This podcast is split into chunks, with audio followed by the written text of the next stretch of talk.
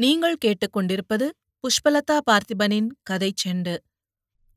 ஆசிரியர் சு. சமுத்திரம் எழுதிய வாடாமல்லி பாகம் ஒன்று அத்தியாயம் ஒன்று. சுயம்பு அந்த சுட்கேஸை பிடித்துக் கொண்டிருந்த விதம் அதுவே அவனை கவ்விக் கொண்டிருப்பது போல் தோன்றியது. ஒரு கையால் பிடிக்க வேண்டிய சுட்கேஸை முதுகில் சார்த்தி வைத்துக் கொண்டு பின்புறமாய் இரண்டு கைகளையும் தோள் வழியாய் கீழே கொண்டு போய் அதன் சின்னப் பிடியில் பெரிய பிடி போட்டு எதுவும் பிடிபடாதவன் போல் அந்த தார் சாலையில் குறுக்கும் நெடுக்குமாய் அலைமோதினான். சிறிது நேரத்தில் பெட்டியை பிடித்த இரு கரங்களையும் விடுவித்து தலையில் வைத்தபோது அந்த பெட்டி கீழே விழுந்து சத்தம் போட்டது. அது புரியாமலே அவன் அங்கும் இங்குமாய் சுற்றினான்.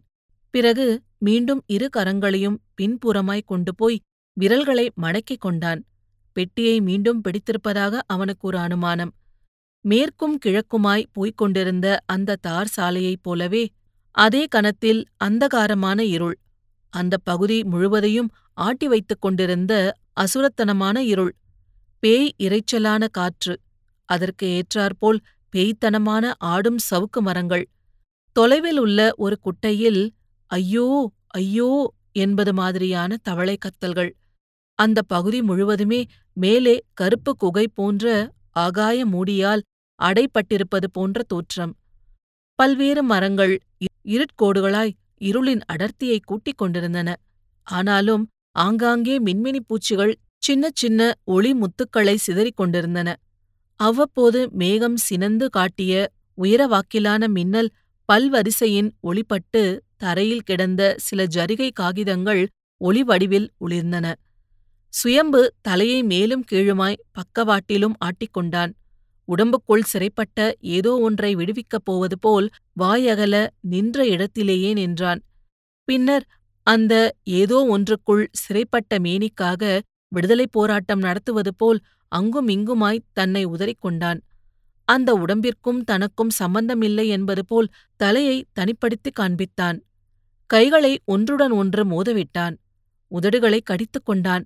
பிறகு அப்படியே அங்குலம் அங்குலமாய் குனிந்து தலை எது கால் எது என்று கண்டுபிடிக்க முடியாதபடி குவியலாய் கீழே கிடந்தான். அதுவும் அந்த சாலையின் நடுப்பகுதியிலேயே. அப்படியாவது எந்த லாரியோ அல்லது காரோ தன் மீது மோதி தலையை சக்கரத்தோடு கொண்டு போகட்டும் என்பது மாதிரியான முடக்கம். தொலைதூரத்தில் ஒளி தோன்றியது. மிகச் சின்னதாய் தோன்றிய அந்த ஒளி சிறிது நேரத்தில் மேலே நெற்றிக் கண்ணாகவும் கீழே சாதாரண கண்களாகவும் காட்டின. அவை நெருங்க நெருங்க தாலாட்ட மாதிரியான ஒரு சத்தம். சிறிது நேரத்தில் அதற்கு மாறான சப்தமாகவும் ஒலித்தது. அந்த மூன்று ஒளிக் குவியல்களும் ஒரு பெரிய உருவத்தை இழுத்துக் கொண்டு வருவது போல் தோன்றியது. சுயம்பு அப்படியே உட்கார்ந்திருந்தான். வருவது வரட்டும் தருவது தரட்டும் என்பது மாதிரி. ஆனாலும் அந்த மரண நெருக்கத்தில் அக்காவின் நினைவு அண்ணன் பிள்ளைகளின் ஞாபகம் அம்மாவை பற்றிய தாகம் அண்ணனிடம் திட்டு வாங்க வேண்டுமென்ற ஆசை அப்பாவிடம் சாட்டை கம்பால் அடிவாங்கி தான் செய்த காரியத்திற்கு தண்டனையை ஏற்றுக்கொள்ள வேண்டும் என்ற மாறுவேடமோ அல்லது சுயவேடமோ போட்ட மன உளைச்சல்கள். குவியலாய் கிடந்த சுயம்பு மீண்டும் மானுடமாய் மீண்டது போல் வளைந்து வளைந்து எழுந்தான். தொலைவில் வருவதை அடையாளம் கண்டுபிடித்து கண்களை அகலமாக்கியபடியே சாலையின் ஓரத்திற்கு வந்தான். அவனை நெருங்கவிட்ட அந்த பெரிய உருவம் அவனை பொருட்படுத்தாமல் ஓடியது. ஆனாலும் லேசாய் நிற்பது போல் ஒரு பாவலா காட்டியது. கீழே நிற்பவர்கள் தாவி தன் மீது விழுந்துவிடக் கூடாது என்பதற்காக எல்லா பேருந்துகளும் செய்வது போன்ற பாவலாதான். அவன் அதன் அருகே நெருங்கப் போனபோது அது பாவலாவை பாய்ச்சலாக்கியது. ஆனாலும் நெடுஞ்சாலையில் எதையோ ஒன்றைக் கண்டு அது நின்றது. மனிதரென்றால் நின்றிருக்காது. ஆனால் அது ஒரு அழகான சுட்கேஸ். அதை லக்கேஜ் ஆக்காமல் போவது அந்த பேருந்துக்கு பிடிக்கவில்லை. இதற்குள் அவன் எக்கி எக்கி ஓடி அந்த பேருந்தின் முன்னால் போய் நின்றான். ஓட்டுநர் தன்னை பார்க்காமல் கீழே பார்ப்பதை பார்த்து அவனும் தனது பார்வையை அவர் பார்வையில் தொடரவிட்டான். அது தன்னுடைய சூட்கேஸ்தான் என்று அரை நிமிடத்தில் அனுமானித்து அதை தூக்கி மார்போடு அணைத்துக் கொண்டு நிமிர்ந்தபோது பேருந்து உருமியது. அவன் அந்த பெட்டியை இரு கையாலும் தூக்கியபடியே சைகை செய்தான். அதை ஓட்டுநருக்கு கொடுக்கப் போவது போல் உடனே ஏரியா சீக்கிரம். என்று முகமறியா சத்தம். அவன் அந்த பெட்டியை மீண்டும் பின்புறமாய் வளைத்து பிடித்துக்கொண்டு பேருந்தின் பக்கத்து முன்வாசலில் நுழையாமல் பின்வாசலை நோக்கி நிதானமாக நடந்தான். இந்த மாதிரி சமயங்களில் எல்லா பேருந்துகளுக்கும் எப்படிப்பட்ட கோபம் வருமோ அப்படிப்பட்ட கோபத்தில் அந்த பேருந்தும் உருமியபடியே ஓடிப்போனது. கொஞ்சம் ஓடியது. உடனே அவன் அதன் பின்னால் தலை ஓடி பின் வாசலை கடந்து முன் வாசலில் முதல் படியை மிதித்தபோது உன் அப்ப விட்டு பஸ்ஸுன்னு உனக்கு நினைப்பா? என்று ஒரு குரல் சத்தம் போட்டபோது அது தன்னைத்தானோ என்பது போல் டிரைவர் பஸ்ஸை நிறுத்தினான். மீண்டும் ஏரியா? என்ற ஒரு உள்ளிருப்பு அதட்டல். அதன் ஆகர்ஷண சக்தியால் ஈர்க்கப்பட்டவன் போல் பெட்டியை ஒரு கைக்கு மாற்றிக்கொண்டு அந்த பேருந்துக்கு தார் சாலை போட்டது மாதிரியான கருப்பு கைப்பிடியை கைப்பற்றியபடியே உள்ளே போனான். அந்த பேருந்துக்குள் பயணிகள் ஆண் வாரியாகவும் பெண் வாரியாகவும் அர்த்தநாரீஸ்வர வாரியாகவும் மண்டி கிடந்தார்கள். மூன்று ஆண் வரிசை இருக்கைகளில் ஆண் பெண் ஜோடிகள். ஒன்றில் இன்னொருவரும் உட்காரலாம் என்பது மாதிரியான நெருக்கம். இன்னொன்றில் ஆண் சாமி கீழே விழப்போவது மாதிரியான இடநெருக்கடி. மற்ற இருக்கைகளில் பல்வேறு வகையான தொப்பிகள் குல்லாய்கள் விருந்தலைகள் மொட்டை தலைகள் முடி அழகுகள். மகளிர் பகுதிகளிலும் இதே விகிதாச்சாரம் ஒருத்தி குளிருக்காக உடம்பை தலையோடு சேர்த்து முக்காடு போட்டு முன்னிருக்கையின் பின்புற கம்பிக்கு அப்பாலும் பாதி உடம்பை போட்டிருந்த விதம் பதினாறு முழ பட்டுப்புடவையை நீளவாக்கில் மடித்து அந்த கம்பியில் தொங்கப் போட்டது போல் இருந்தது.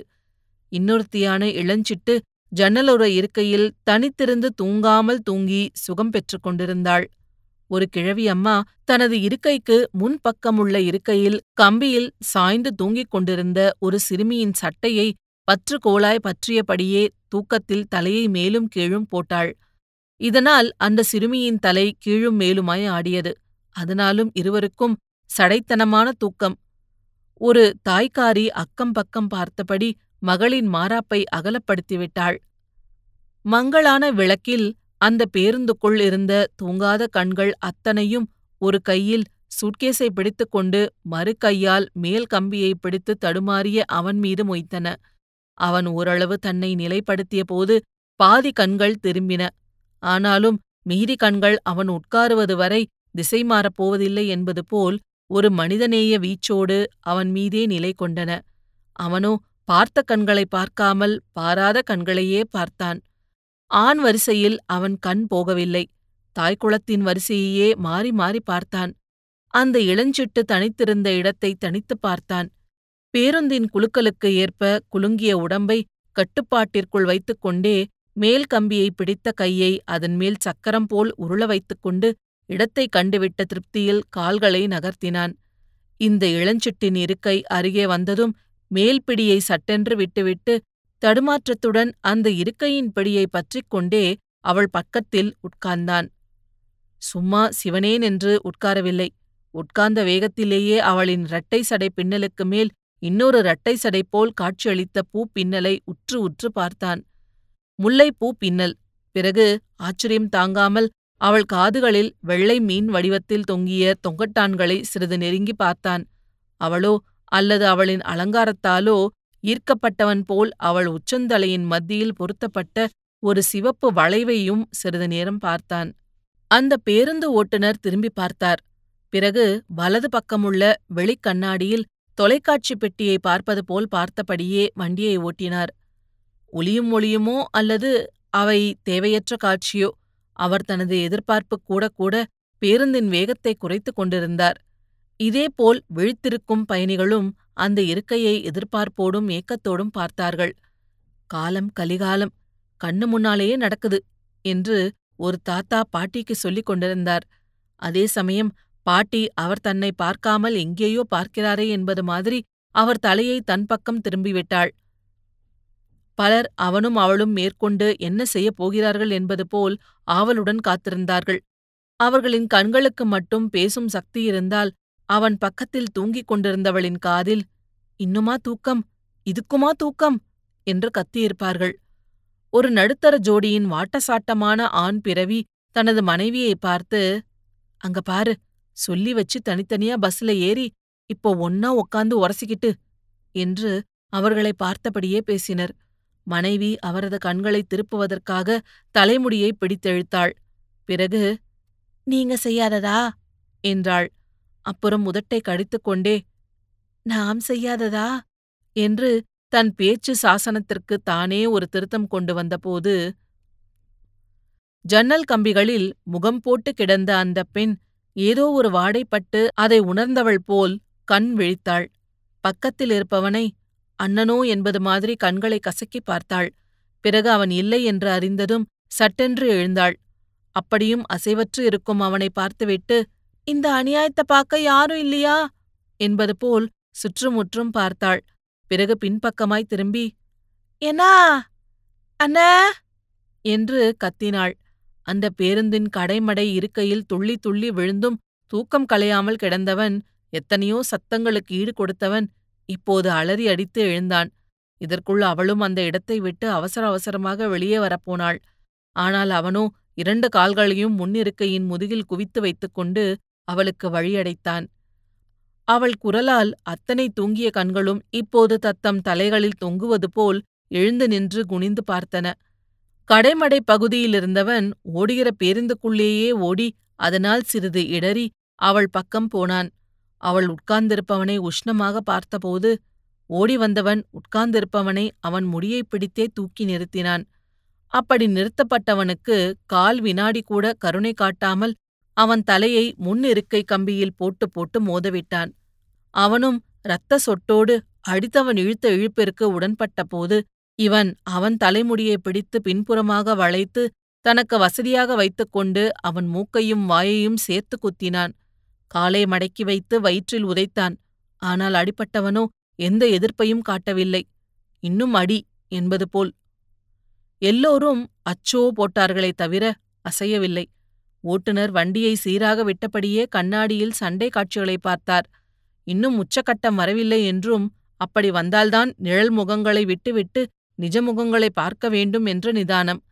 ஆனாலும் இடது பக்க வரிசையில் உட்கார்ந்திருந்த அதே நடுத்தர வயது மனிதரால் பொறுக்க முடியவில்லை. மனைவி பிடித்தெழுத்த கையை இன்னொரு கையால் விலக்கிவிட்டு அடிதடி இடத்திற்கு பாய்ந்தார். அடித்தவனுக்கும் அடிப்பட்டவனுக்கும் இடையில் நின்று கொண்டே அதட்டினார். ஏன் அப்படி மிருகமாகற? என்னன்னு விசாரிக்காமல் இப்படியா எடுத்த உடனே அடிக்குது? உங்க பொண்டாட்டி பக்கத்துல இப்படி ஒருத்தன் உக்காந்தா நீங்க பொறுப்பீங்களா? ஏங்க ஏங்க இங்க வாங்க. அந்த ஆளு அறிவில்லாம பேசுறான். நீங்களுமா அறிவில்லாம நிக்கிறது? இந்தாம்மா அவன் இவனு பேசாதீங்க. இவன் உங்களை இப்படி பண்ணியிருந்தா? பண்ணியுமாச்சு குதிரையுமாச்சு. முதல்ல அந்த பொண்ண விசாரி. அவளே திட்டம் போட்டு சோடி சேர சொல்லியிருக்கலாம். இப்போ உன்னை பார்த்து பயத்துல அந்த அப்பாவிய காட்டி கொடுக்கலாம். ஊரு உலகத்துல பார்க்கத்தானே செய்யறோம்? இப்போது அடித்தவன் உட்பட அத்தனை பேரும் அந்த இளஞ்சிட்டை சந்தேகமாய் பார்த்தார்கள். அவளோ முகத்தை கைகளால் மறைத்துக் கொண்டே விம்மி விம்மி வெடிவெடியாய் அழுதாள். அவள் உண்மை சொல்லப் போகிறாள் என்று எல்லோரும் அந்தரங்க விருப்பத்தோடு பார்த்தபோது அவளோ? சத்தியமா எனக்கு எதுவும் தெரியாது. இவன் யாரோ நான் யாரோ? என்று மாறி மாறியும் மாற்றி மாற்றியும் சொல்லி ஒவ்வொரு சொல்லுக்கும் ஒவ்வொரு விதமாய் அழுதாள். அவனுக்கு அதுதான் அவள் அருகே உட்கார்ந்து அடிவாங்கிய சுயம்புக்கு அழுகை தாங்க முடியவில்லை. நிலைமை அவனுக்கு புரிவது போலிருந்தது அடித்தவனை ஏறிட்டு நோக்கிவிட்டு அதே கண்களை அத்தனை பேர் மீதும் படரவிட்டு அலங்கோலமாய் விக்கி விக்கி சொன்னான். இரத்தக்கசிவு வாயோடு திக்கி திக்கி சொன்னான். அவள் யார்னு எனக்கு தெரியாது. நானாதான் உக்காந்தேன்.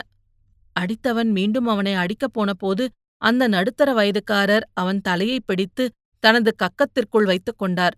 அப்படியும் அவன் நாலு பேர் தப்பா நினைப்பாங்கன்னு நானே என் சிஸ்டர் பக்கத்துல உட்கார்ல இந்த பயல் என்னடானா?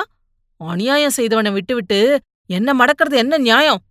என்று இயலாமையில் கத்தினான். அந்த அம்மா வேறு புருஷன் பக்கத்தில் கோபத்தோடு வந்து சட்டை காலரை பிடித்தாள். இதற்குள் அந்த நடுத்தரம் அடித்தவன் மீது போட்டிருந்த பிடியை விட்டுவிட்டு அவன் முதுகை பொறு பொறு என்பது போல் தட்டிவிட்டு அடிப்பவனை அடிபட்டவனை கூர்மையாக பார்த்தார். மனைவியின் கையை மடக்கி ஒரு கையில் வைத்துக்கொண்டே அவனை சட்டை காலரை பிடித்து கழுத்தோடு சேர்த்து இழுத்தார். உடனே ஒரு பயணி இப்போதுதான் வீரம் பிடர்பிடித்து உந்த இவன விடப்படாது என்று இருந்த இடத்தில் இருந்தபடியே கத்தினார். அது காதில் விழாதது போல் கத்தியவரை பொருட்படுத்தாமல் தன்னை மொய்த்த மனைவியை மீண்டும் தள்ளிவிட்டபடியே கைக்குள் அடக்கமாய் பிடிப்பட்டவனை மேலும் கீழுமாய் உலுக்கிவிட்டு புலன் விசாரணை செய்தார். நீ யாரடா? ஏய் சொல்றியா? இல்ல? அவன் அவர் மார்பில் விழப்போனான். அவர் சிறிது விலகிக் கொண்டே அதட்டினார். நீ யாருடா? தெரியல. எனக்கே தெரியல. இந்த கதையே வேண்டாம். அப்பாவி பொண்ணுங்க மத்தியில சும்மா உக்காறது மாதிரி உக்காறது அப்புறம் சுயரூபத்தை காட்டுறது. மாட்டிக்கிட்டா பைத்தியம் மாதிரி நடிக்கிறது. மரியாதையா சொல்லு. உன் பேர் என்ன? சுயம்பு. இந்த பேருக்குரிய அர்த்தம் உனக்கு தெரியுமாடா? அயோக்கிய பயலே. எந்த ஊரு? என்ன செய்யற நல்லாம்பட்டி. சி எப்படிப்பட்ட பேர்ல இப்படிப்பட்ட பய எங்கிருந்து வரடா? இன்ஜினியரிங் காலேஜ்ல படிக்கேன். ஊருக்கு போறேன். எதுக்காக போற? பிடிக்கல. பிடிக்கல. வயசு பொண்ணு பக்கத்துல உக்கார மட்டும் பிடிக்குதா? சொல்லுடா நீ முழு ஆம்பளை பயல். எப்படிடா உட்காரலாம் சொல்றியா? இல்ல முதுகுத்தோலை உரிக்கணுமா? அவர் சுயம்புவை உலுக்கி குலுக்கினார். அவனோ இரு கரத்தாலும் கண்களை மூடிக்கொண்டான். தலையை பம்பரம் போல் சுழல விட்டான். அந்த மனிதரின் மார்பிலேயே முகம் போட்டு அவர் கழுத்தைப் பற்றிக் கொண்டு அழுதான். பிறகு மின்சாரம் ஒழுகும் சுவிட்சை தொட்டவன் போல் திடுக்கிட்டு அவரிடமிருந்து விடுபட்டான். வேணும்னா என்ன போலீஸ்ல ஒப்படைங்க. அவங்க தான் எல்லாரையும் அங்க அடித்துக் கொள்வாங்களாமே என்னையும் கொல்லட்டும் என்று அப்பாவித்தனமாக சொல்வது போல் சொன்னான். மீண்டும் அழுதான். அந்த மனிதர் பிடி தளர அவனை பார்த்தார். அவன் பார்த்த பார்வையில் அடித்தவனைத் தவிர அத்தனை பயணிகளுக்கும் ஒரு அனுதாபம் ஏற்பட்டது. அந்த பெண் கூட தனது அழுகையை அடக்கிக் கொண்டு அவனை அனுதாபமாக பார்த்தாள். சிலர் சத்தம் போட்டே பேசினார்கள். அவனை பார்த்தால் குற்றவாளியாக இருக்க முடியாது என்று ஒரு கட்சி ஏதோ ஒரு மாதிரி என்று ஒரு கட்சி எல்லோருமே பேருந்து சீக்கிரம் போக வேண்டுமே என்ற ஒரே கட்சி. ஆகையால் அவனை ஒரு பிரச்சனையாக பார்த்தார்கள். அந்த நடுத்தர மனிதர் அவன் மேல் போட்ட பிடியை எடுத்துவிட்டு அவனை கண்ணும் கருத்துமாக பார்த்தார். அவனோ எவரையும் பார்க்காமல் தன்னைத்தானே உள்நோக்கி பார்ப்பது போல் நின்றான். பிடரி வரை நீண்ட முடி காதுகளில் பாதியை மூடி அவற்றை உருமாற்றிக் காட்டிய கேசம் புதர்போல் மண்டிய உச்சி நீளவாக்கில் போகாமலும் உருண்டு திரளாமலும் அவை இரண்டும் கலந்த முகம் செம்மண் நிறம் சிமெண்ட் நிற பேண்ட் அதற்குள் சொருகப்பட்டாலும் வெளியே இடுப்பு சதியைக் காட்டும் நீலச்சட்டை பதினெட்டு வயதைக் காட்டும் உடல் உச்சி முதல் பாதம் வரை ஒரு குழைவு வீதாச்சாரத்திற்கு சற்று அதிகமான பிட்டம் பால்வடியும் முகம் ஆனால் அது கள்ளிப்பாலோ என்று சந்தேகிக்கும் அளவிற்கான மாறாட்டம். சில சில்லறை குறைகளுடன் கூடிய அழகு பையன்தான். அவன் அழுவது அழகே அழுவது போல் இருந்தது. இப்போது அடித்தவன் கூட பேசாமலிருந்தான் ஆனால் அங்குமிங்குமாய் கிடந்த சில தனிக்கட்டைகள் ஆஜராயின. போலீஸ் ஸ்டேஷனு ஏதோ வரப்போகுது. இவனை ஒப்படைச்சிட்டு போயிடலாம். போலீஸ் என்றதும் அந்த பேருந்து சடன் பிரேக்கோடு நின்றது. ஓட்டுநர் இருக்கையில் இருந்தபடியே திரும்பி ஏயா நீ கண்டக்டர் வேலை செய்ய வந்தியா? இல்ல கள்ளக்காதல ரசிக்க வந்தியா? என்றார். அதற்கு பிறகுதான் கண்டக்டருக்கும் சுரணை வந்தது. முடங்கி கிடக்கும் பறவையை பார்த்து நிதானமாகவும் நம்பிக்கையோடும் நடக்கும் பூனை போல் நடந்தார். சுயம்புவின் கையை பிடித்து வெளியே இழுத்தார். அவன் எந்த எதிர்ப்பும் காட்டாமல் இழுத்த இழுப்பிற்கு வந்ததில் அவருக்கு பயம் கலைந்தது. அதற்காக ஒரு சலுகை காட்டுவது போல அவன் பெட்டியாகத்தான் இருக்க வேண்டும் என்று அனுமானிக்கப்பட்டதை தூக்கி அவன் கையில் திணித்தார். அவன் முதுகில் கை வைத்தபடியே அவனை நடத்தினார்.